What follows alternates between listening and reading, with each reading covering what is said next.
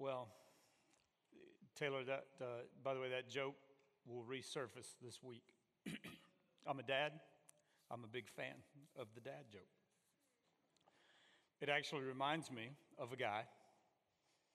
It's a good segue, right? Reminds me of a guy who's driving through a neighborhood and sees a sign in a yard that says talking dog for sale. No joke.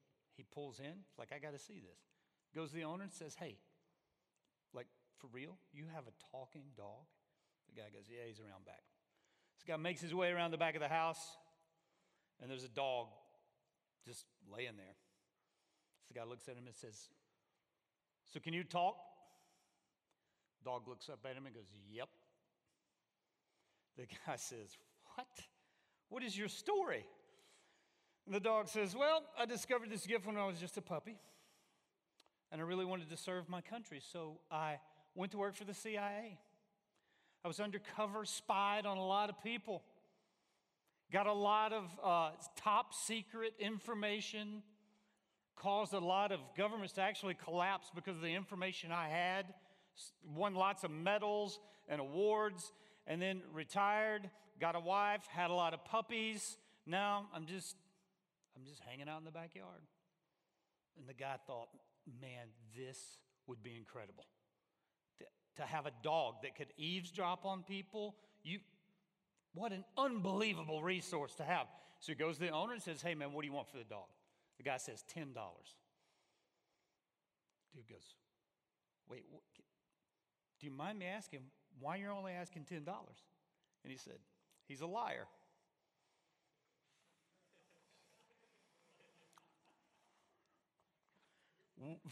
Thank you. Thank you.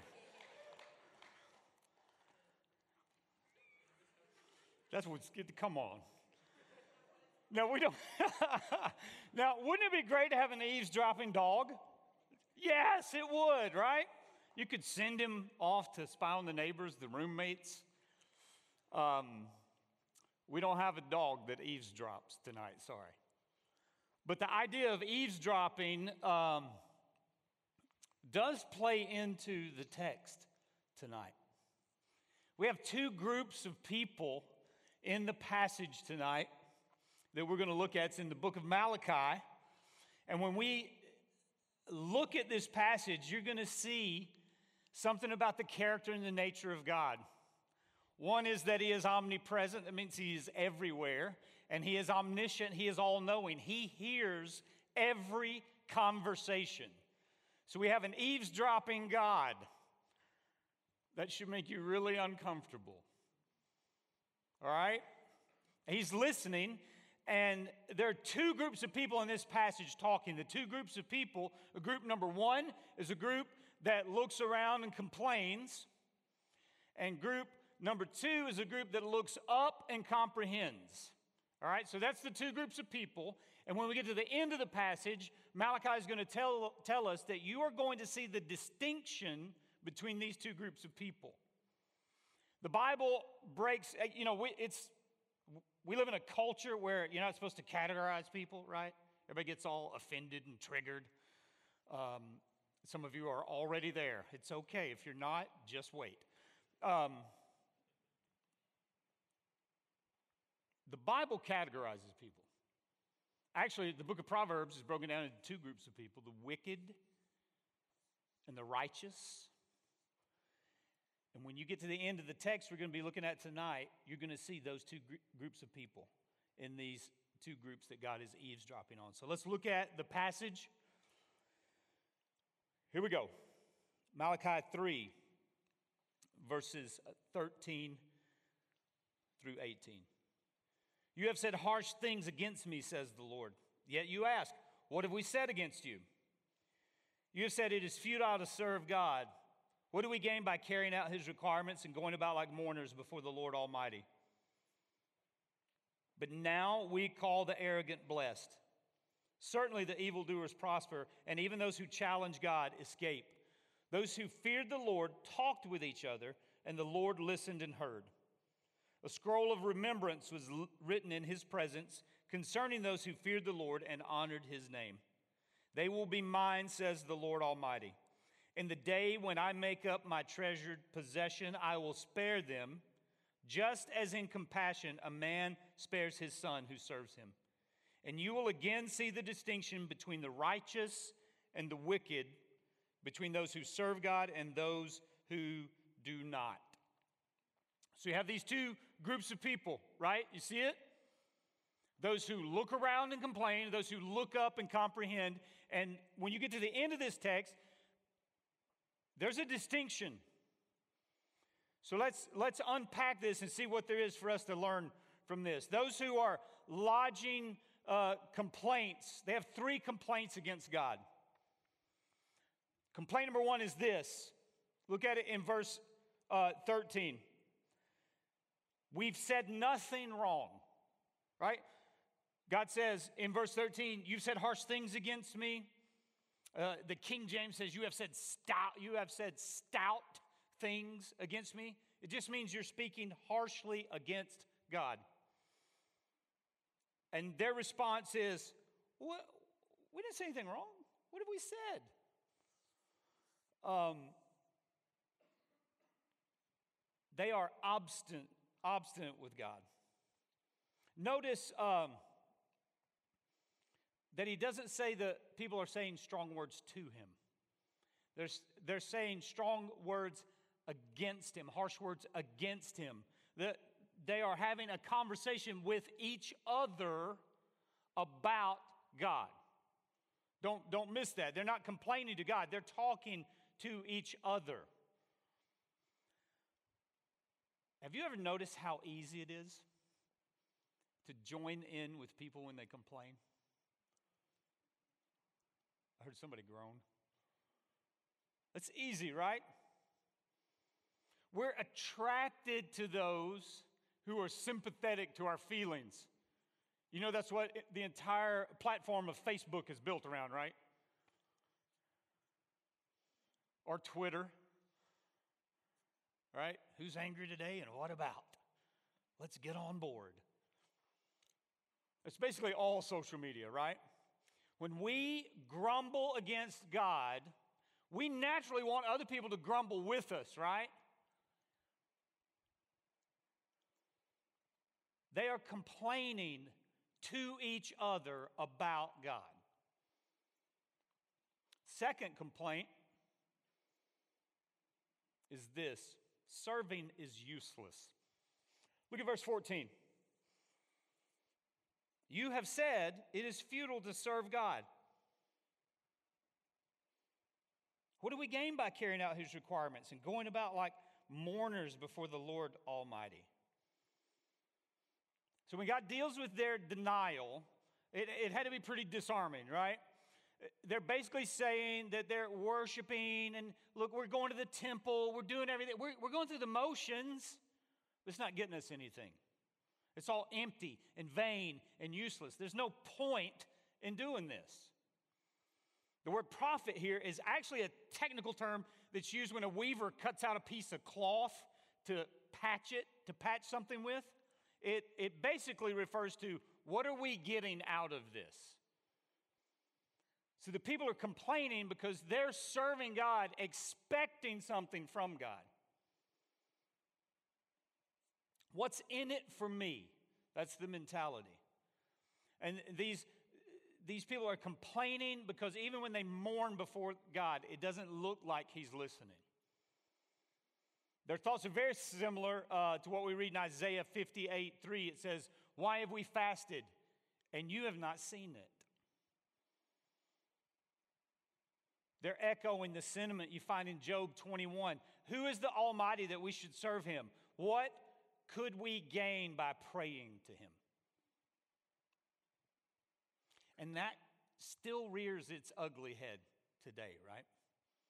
Some of you are on the verge right now of just quitting. Because you're looking around and you're thinking, why am I doing this?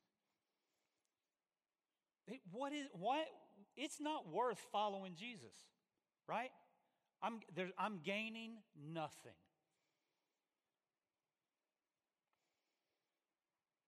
Because you just don't see any benefit. Complaint number three God is not fair. Look at verse 15. Now we call the arrogant blessed. Certainly the evildoers prosper, and even those who challenge God escape. They look around, they see the proud prospering, and they don't like it.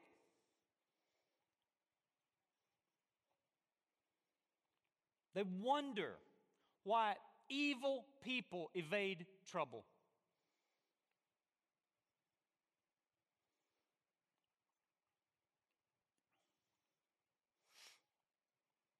Sorry, Siri's talking to me right now.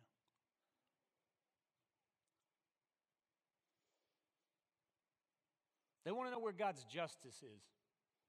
We do the same thing, don't we? We look around and we see people that, that we think qualifies wicked, and we go, well, man, they seem to have it pretty good. And, and we may look at our situation and we may go, you know what, God? You know, I, I don't drink, I don't smoke, I don't chew, I don't date girls that do. Uh, I don't go to R rated movies. I don't listen to Nicki Minaj. God, you owe me. Right? You laugh, but that's where some of us are. We're not any different. Look at Psalm 73. I want you to flip to Psalm 73. You need to see this because this idea of grumbling and complaining and looking around and saying, God, you're not fair. What good is it for me to follow you? Is a really old idea. Psalm 73. When you got it, say, I got it. All right, Psalm 73. It's a guy named Asaph writes this, and he tells us he's on the verge of going AWOL, right? Like, I'm just about done. I'm about to slip. I'm out. And here's why. In verse 3 of Psalm 73 I envied the arrogant when I saw the prosperity of the wicked. They have no struggles. Their bodies are healthy and strong. They're free from the burdens common to man. They're not plagued by human ills. He wonders, why does life seem so good for those people? They live in the fast lane, but they don't crash and burn. Their life appears effortless and painless and easy. Notice he's not upset with the arrogant or the wicked, he's jealous of them. He wants what they have. Why should the wicked have everything that was promised to God's covenant people? Since God, you know what? Since God's forgotten us, or since God's forgotten me, I'm going to forget him. Listen, that may be where you are right now. You may be on the edge of that.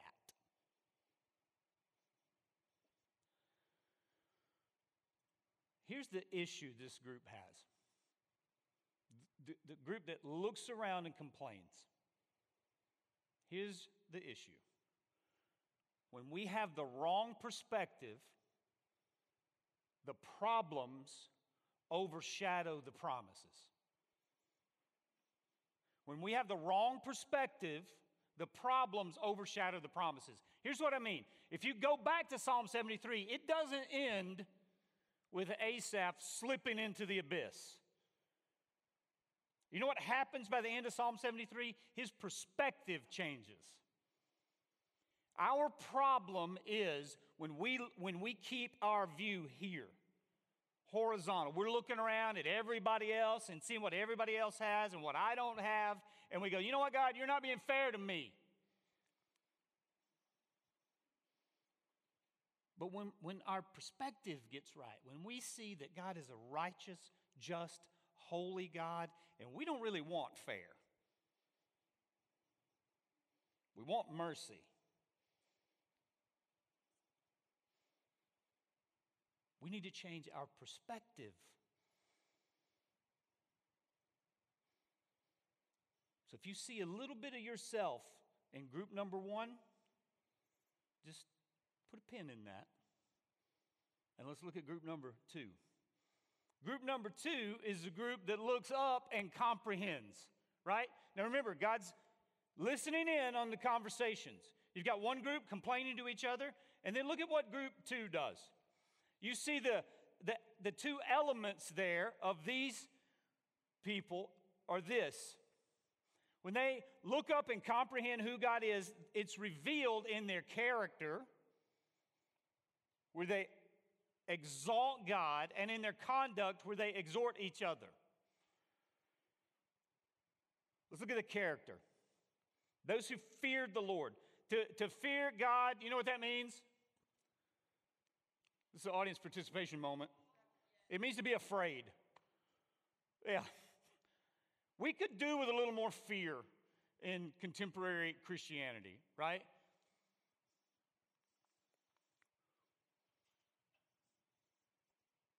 He is to be revered.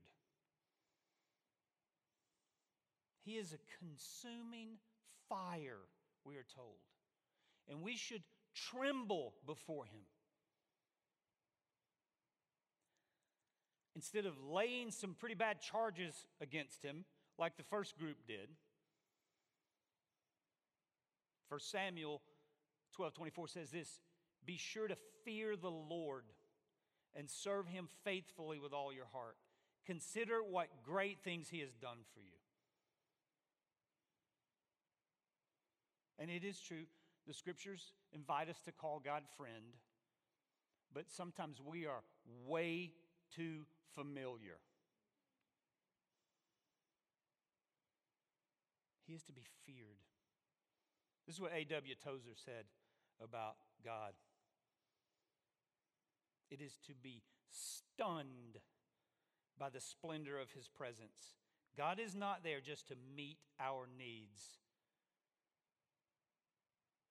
We are here to bow before him and his supremacy in an attitude of holy fear so that we will worship him with our ways and our words. Deuteronomy 5:29 says, "Oh that their hearts would be inclined to fear me and keep my commands so that it might go well with them. Philippians 2:12 encourages us to work out our salvation with fear and trembling. Most of us could stand to tremble a little more in the presence of God. He's not just the big guy in the sky, right? Or the man upstairs.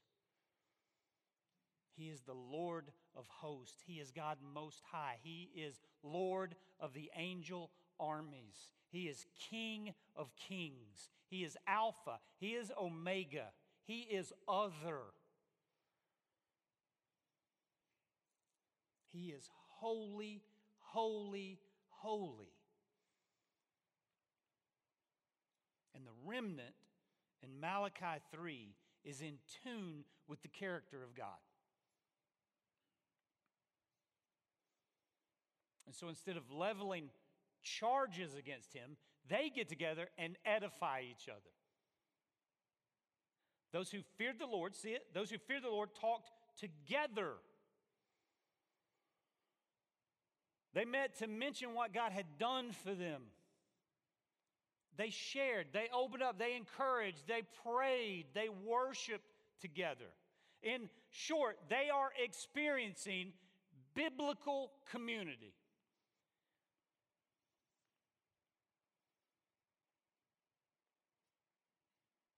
Those, listen, if you are spiritually alive, you should seek others who have that kind of commitment to the Lord. You need to be that kind of person. Do you have friends who do that for you? When you come together with them, do you come away with this deeper reverence of God, this deep sense of, man, God is good and He has done good things for me?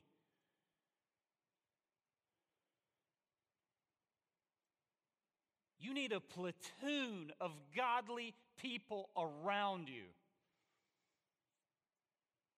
And, and if you don't have that, can I, can I say this to you? You, you need to get into a tribe, right? This is advertisement for our small groups. We call them tribes. And, and I'm telling you, if you're not in one, you need to be in one. They pray for each other, they pray for the nations, they love each other, they serve each other, they encourage and exhort one another, they don't complain about the character and nature of God. And if you're not in one of those groups, you need to be in one.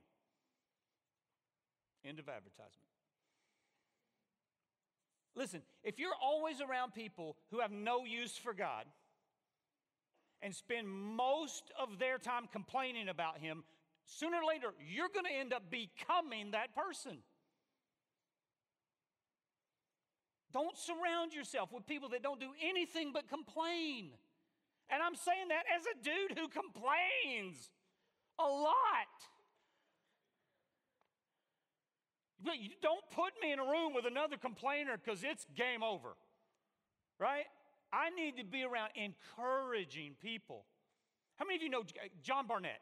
Any of you know this dude? Coach. We call him Coach. Can I tell you, the most encouraging human being I've ever been around in my life. Is he? He's not in here, is he? Good.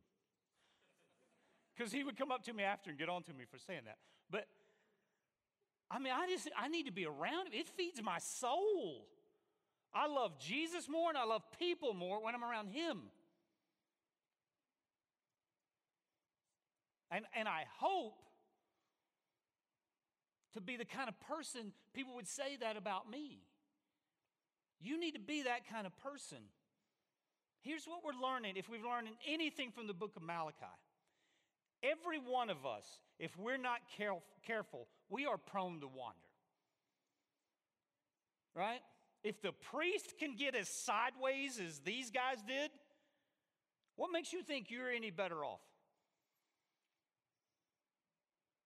We, we can slide south spiritually really quickly if we're not in the right group. We, we got to take responsibility and help each other and stay focused on the fear of God and the promises of God.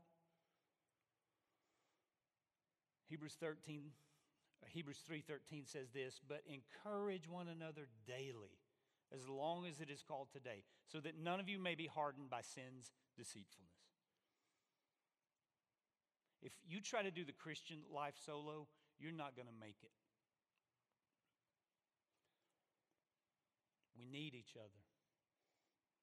God is committed to his people.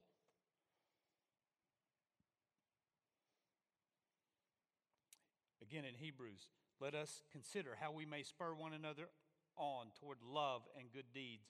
Let us not give up meeting together as some are in the habit of doing but let us encourage one another and all the more as you see the day approaching. And once we exalt God and we edify each other, we, we get a glimpse of five things that are true about God.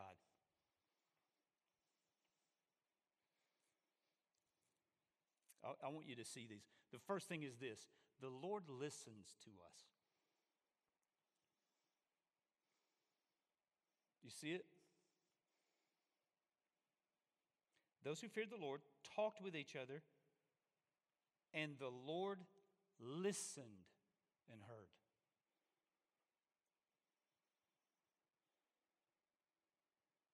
Isn't it hard to keep talking when you sense nobody's listening?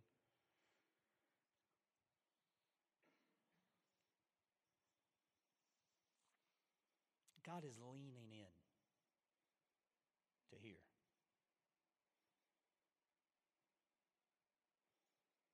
Psalm 33 18 says, The eyes of the Lord are on those who fear him. Psalm 34 15 reminds us that his ears are attentive to the cries of the righteous. When we turn to God, he turns to us. One commentator puts it this way He says, The ears of God strained to hear what the remnant was saying. Kings are making edicts, but God's listening to his people. Generals are giving orders, but God's listening to a handful of people who fear his name. His ears are tuned to his faithful followers. Now, some of us don't want God hearing us, right? Some of us are a little uncomfortable because we're embarrassed about what comes out of our mouth and out of our conversations. But God listens. Second thing is this the Lord remembers us.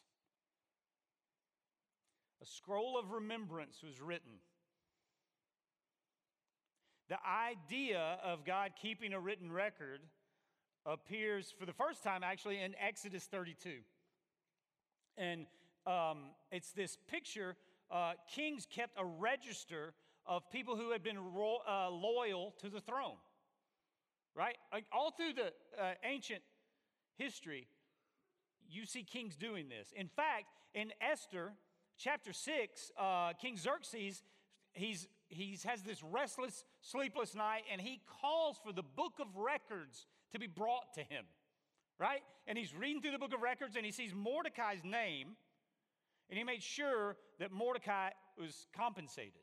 So, this idea of having a book of remembrance is not foreign. I, I find it very comforting, actually, to know that God captures all of our emotions.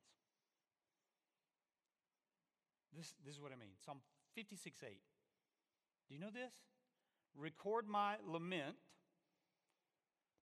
list my tears on your scroll? Are they not in your record? God doesn't forget your fears, your tears, your pain. He locks into your lament.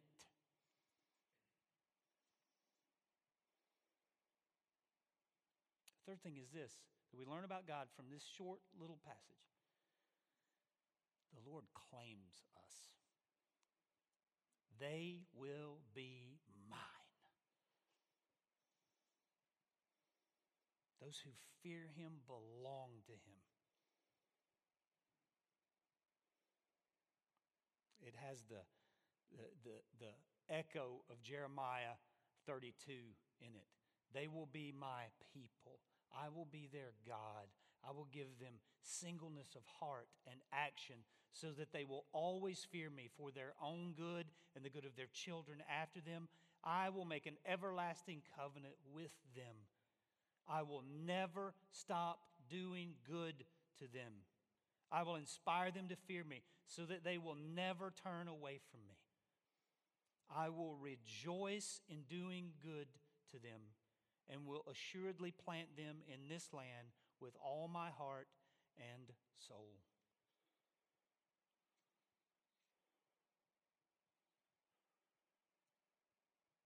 They will be mine. If you remember when we went through 1 Corinthians in chapter 6, it, uh, Paul reminded the Corinthian church, You are not your own. You were bought with a price. You belong to God. You are a chosen people, Peter tells us, a royal priesthood, a holy nation, people belonging to God. You belong to the creator of the universe. Some of you, you have so much pain in your life right now, so much hurting in your life because you don't think anybody can love you. God says they will be mine.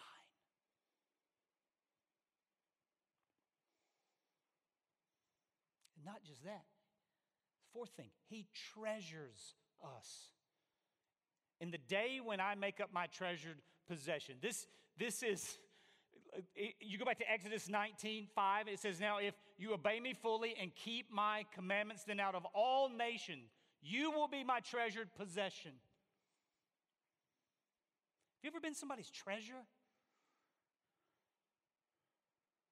Do you know that God treasures you? He is crazy about you. Let, let, let the words of Isaiah 62 soak into your spirit. You will, you will be a crown of splendor in the Lord's hand, a royal diadem in the hand of your God. Listen to the love God has for you in Zephaniah 3:17. The Lord your God is with you. He is mighty to save. He will take great delight in you. When's the last time someone said, I delight in you? He will quiet you with his love. That, that's a sermon right there. We live in a world of just unbelievable noise. People telling us how we should measure up, us telling ourselves how we should measure up and how we don't what we need to do to achieve, what we need, like the checklist is endless. And the scriptures are saying he will quiet you with his love. And he will rejoice. I love this. He will rejoice over you with singing.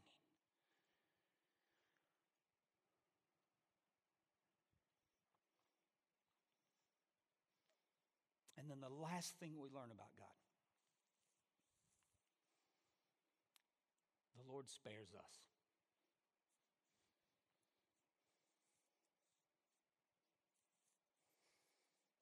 I will spare them, just as in compassion a man spares his son who serves him.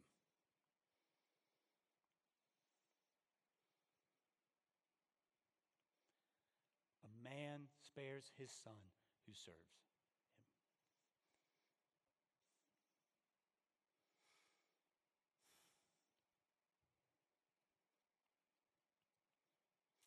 You know, when I said we complain we look around and see the wicked. God, you haven't been fair. You owe me. Here's the reality none of us deserve this. None of us. I will spare them, just as in compassion a man spares his son who serves and obeys. Get your head wrapped around this, right? God spares the disobedient, the disobedient son, because the obedient son was not spared. Romans 8:32 He who did not spare his own son but gave him up for us all, how will he not also, along with him, graciously give us all things? How dare we complain about God?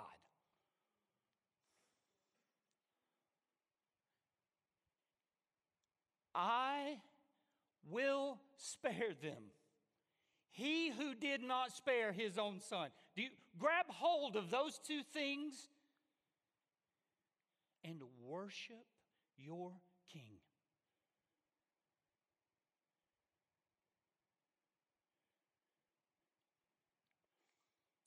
Because God is just, we deserve justice. But, but because He is merciful, we don't get what we deserve. Our perspective is so jacked up. We, in fact, we receive a lot better than we deserve. And that's not mercy, that's grace. Aren't you thankful that God did not spare his son? The very last thing Malachi ends with is this You will see in the day, there's a day coming where you're going to see the distinction and you're going to know what group you're in. And so tonight, as we wrap up tonight, this is what I want to ask you What group are you in? Are you in the ones who look around and complain or are you the ones who look up and comprehend that our God is a good God who listens, who has us as his possession?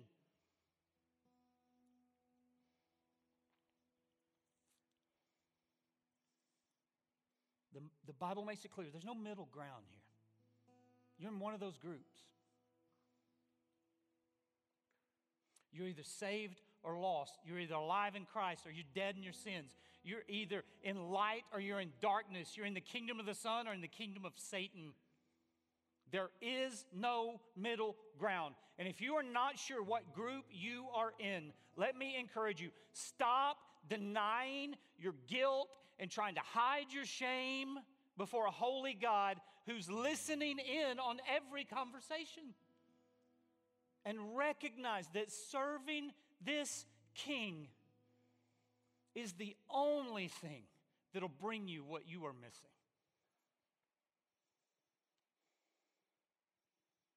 The Lord listens, He remembers, He claims you, He treasures you, and He wants to spare you. Oh, would you commit yourself to that tonight? Let me pray for us. Father,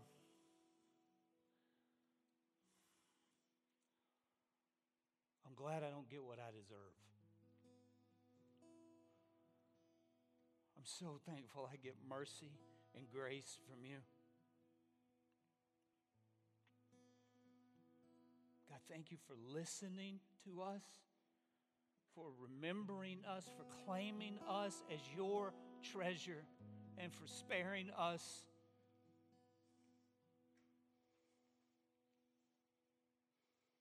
Lord, if there's some tonight that don't believe, they're in the, they're in the group of complainers, God, I pray that tonight you would help them cry out to you, Jesus, and say, I cannot deny that I am not doing what I need to do. I'm a sinner and I've been serving myself and not you. And even if I've been trying to serve you, I'm doing it for my own profit. Lord, help us believe that you paid the price for our sin, that God, you didn't spare your own son but you want to spare us. God, help us worship you and live and swim in this amazing truth. For the name, the fame and the renown of King Jesus, we pray. Amen.